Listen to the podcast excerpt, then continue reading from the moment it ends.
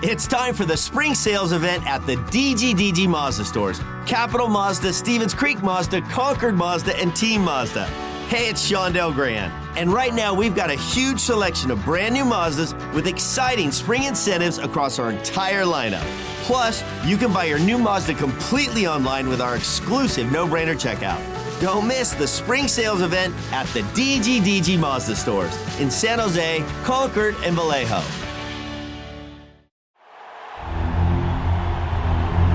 It's time for the Sharks Morning Skate with all the latest on San Jose Sharks hockey. Here's today's host, Dan Rusanowsky.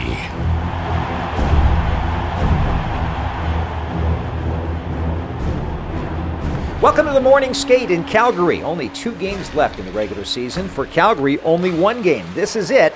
Joining me today, special guest Brett Hedican in the morning skate program. It's kind of weird that we're here and there's only two games left, and it seems like the season now has suddenly gone by very fast when about three weeks ago it seemed like it was going by very slowly. It really has. Uh, it, you know, you think back of game one and you're looking at that 82 game schedule ahead of you, Dan, you went, wow you can't even fathom playing 82 games and the, the amount of time that the NHL schedule goes through. But uh, you know, here we are on the you know the eve of having this game here tonight, and then the game against Edmonton tomorrow night to close out the season. And the Shark season is over, unfortunately. But um, you know, we've learned a lot about uh, this team. We've learned a lot about some players. We've learned a lot about this coaching staff, and you know, I think ultimately we've learned a lot about what we need moving forward. No doubt about that. And of course, all of those conversations are going to start after April the 13th when the Sharks play the Oilers tomorrow. Still, this game, Flames eliminated from the playoffs in their last game against Nashville. Really a disappointment in Calgary after making that big trade at the start of the year.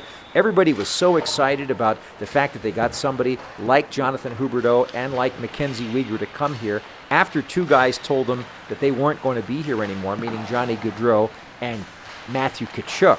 But yet, even with all that optimism, the chemistry just didn't work out. And I want you to address that for a minute because it has worked for Tkachuk in Florida. Looks like the Panthers are going to the playoffs as of today. So that means that uh, that, that deal worked out uh, for their general manager, Bill Zito. But here, uh, Brad Treliving didn't have as much results.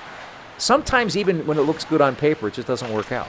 Yeah, for whatever reason, just didn't work out. If you look at Nazem Kadri is another guy you can throw into that mix. Won a you know Stanley Cup last year with Colorado, signs with the Calgary Flames, and you know last year he had a career high, 59 assists, 87 points. Uh, he has scored 32 goals in a season. That wasn't last season, but Nazem Kadri. Uh, only 55 points this season, 24 goals, and 31 assists. So he's off his marks from what he did last year.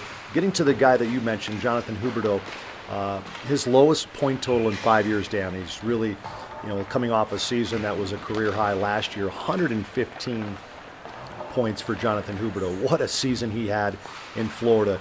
And yeah, looked good on paper. They make the trade, and Huberdeau, for whatever reason, hasn't been able to really settle in here. He's also with 55 points on the year uh, here in Calgary. Uh, Mackenzie Weegar, however, I think he's had a good solid year. He's got 30 points on the year, just four goals, but 26 assists. I like his game. You know, 29 years of age for Weegar. I think he's got a lot of runway left. He's going to help this organization for a long term. But I, I think overall, Dan, this team's going to have to go back to the drawing board and figure out why is it that this team hasn't been able to gel together. They haven't been able to get over the hump in playoff situations like last year. And uh, boy, they're they're really disappointed up here in Calgary. It's a little bit of a different story. The Sharks understand a little bit better where they're at and what they're trying to do. It's just a matter of, of Mike Grier putting together the pieces. There are a lot of good NHL players on the Sharks, but maybe not necessarily all of them should be on the same team, and that's uh, the decision that has to get made. Also, with the salary situation, you've got a couple of guys that make a lot of money, so they have to decide all that over the summer. So a totally different situation. But one thing that's happening today is pretty big for the San Jose Sharks area, and that is that Dustin Wolf is going to start in goal for the Calgary Flames. Now, think about this. This kid grew up in Gilroy. His mom and dad were Sharks fans. His favorite player was Evgeni Nabokov. And in fact, his mom said when she was pregnant with him that he would start kicking around a lot every time they were in the arena. So maybe his love affair for hockey started even in the womb. He ends up playing for the Santa Clara Blackhawks and then goes on to the LA Junior Kings, where he played for that program for a couple of years, and then went to the Western Hockey League. And his parents actually moved up to the Everett area, just north of Seattle, and they're still billet families for the next round of junior kids coming in. They're all going to be here tonight for his first game, but uh, he was pretty psyched up the, about the fact that A, he's playing against the team that he loved growing up, and B, his goaltending coach for the Calgary Flames organization last year was Thomas Speer. So I, I, think Thomas, even though he's on the other side, is going to be like a proud father watching this kid play his first game. Well, you look at his stats, Dan, and what he's done in this for the Stockton Heat last year and the Calgary Wranglers this year in the AHL are terrific numbers. Last year in the AHL, 47 games played, 33 wins, nine losses, four overtimes. I tell you what, that's a really solid first year in the AHL and being a professional. And then this year, he's backing it up with 53 games played, 41 wins, only nine losses, and two overtime. So, what a start to his career. I'm really looking forward to watching this kid. And as you mentioned, Gilroy, California, the garlic capital of the world, you know, right out of there. And, you know, a, a Shark fan before he was even born, I think. And now here we are playing his first National Hockey League game against the San Jose Sharks. Also, his first NHL game today for Matt Coronato, who was a first round draft pick of the Flames not too long ago. He played at Harvard a few weeks ago, so he's going to look across the ice during the national anthem, and he's going to see Henry Thrun out there. Uh, I talked to Henry this morning, and he said that they had dinner last night, so that's that's really good news. And obviously, they're going to be really psyched up, not only for their program, but also for the fact that uh, Matt Coronato is going to show what he's all about in the NHL. Yeah, it sounds like Henry Thrun. A lot of respect for his teammate there, a real good competitor, you said about Matt Coronato. You know, back to back seasons had exactly the same amount of points 36 points uh, his freshman year and sophomore year. You know, the first rounder, 13th pick overall in the 2021 draft for Calgary, Dan. And, uh, I guess two years is enough at Harvard and moving moving on up and here now in the Calgary Flames organization, getting his first NHL game here tonight, playing against a, you know his former teammate just weeks ago, Henry Thrun. So now we've got the Sharks and the Flames. Obviously, this game is totally inconsequential for the playoffs, but tomorrow night it could be a big deal. Edmonton still could win the division. Vegas has one more game left, and if you look at the standings, also on the other side of things, uh, Colorado is still thinking about it because they've got two games left. And so somehow, if Vegas could lose in regulation, Colorado could win out in their series. You could see a little jumping around. And the LA Kings, too, they've got one game left, but they could fall into wild card territory, perhaps, depending on what happens with the Seattle Kraken. So I know that most of it has been solved. The only thing it hasn't is in the Eastern Conference. We'll get that to that in a second, but still pretty exciting around here, and the Sharks are in at least part of it.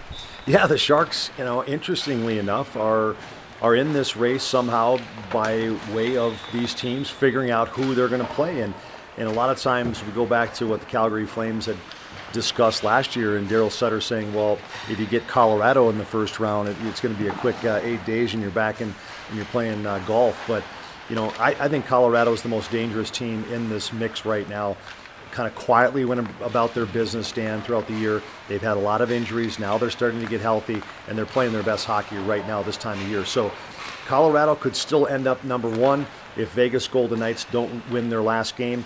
Edmonton Oilers still alive to get to the 109 so who knows what's going to happen, but it's going to be fun to watch here these last couple games. Well, I think everybody should pay attention to it because I'm looking at all the teams. The Sharks just played Winnipeg. They look like they're ready for the playoffs. Just played Edmonton. They look like they could challenge for a Stanley Cup. LA's had a great year. Minnesota's done well. Dallas, I mean, every single team that's in the playoffs in the West really good. Final thought, who's going to get in as the second wild card? Will Pittsburgh make it for a 17th consecutive year, Brett?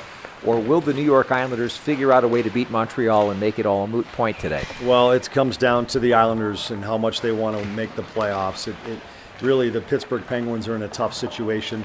If, if New York Islanders win, the Pittsburgh Penguins are done. And I think that's what it's going to come down to. It's really going to think about what the Islanders have. I think, you know, when we played the Islanders this year, they're a plus 19 goal differential on the year. They're a solid hockey team. You look at Pittsburgh, they're underneath that goal differential watershed line, Dan. They're minus one on the year. And as we've seen year in and year out, the playoff teams have to be in the green, and the ones that are outside looking in are usually the ones in the red. Pittsburgh right now on the outside looking in, and both those areas in the goal differential and where they sit, really looking up at the Islanders, who have really the destiny of the Pittsburgh Penguins in their hands. If they take care of business, it's all over for Pittsburgh. It's going to be interesting, and we're going to have the broadcast of the Sharks and the Flames today, a little bit later than usual for at least this time zone. We're on the air at 6:30 Pacific time on the Sharks Audio Network. And since this is a nationally televised game, you can listen to Brett and me and sync us up to the national television feed by using your DVR, which we always encourage. Until then, that's it for the morning skate today. You've been listening to the Sharks Morning Skate.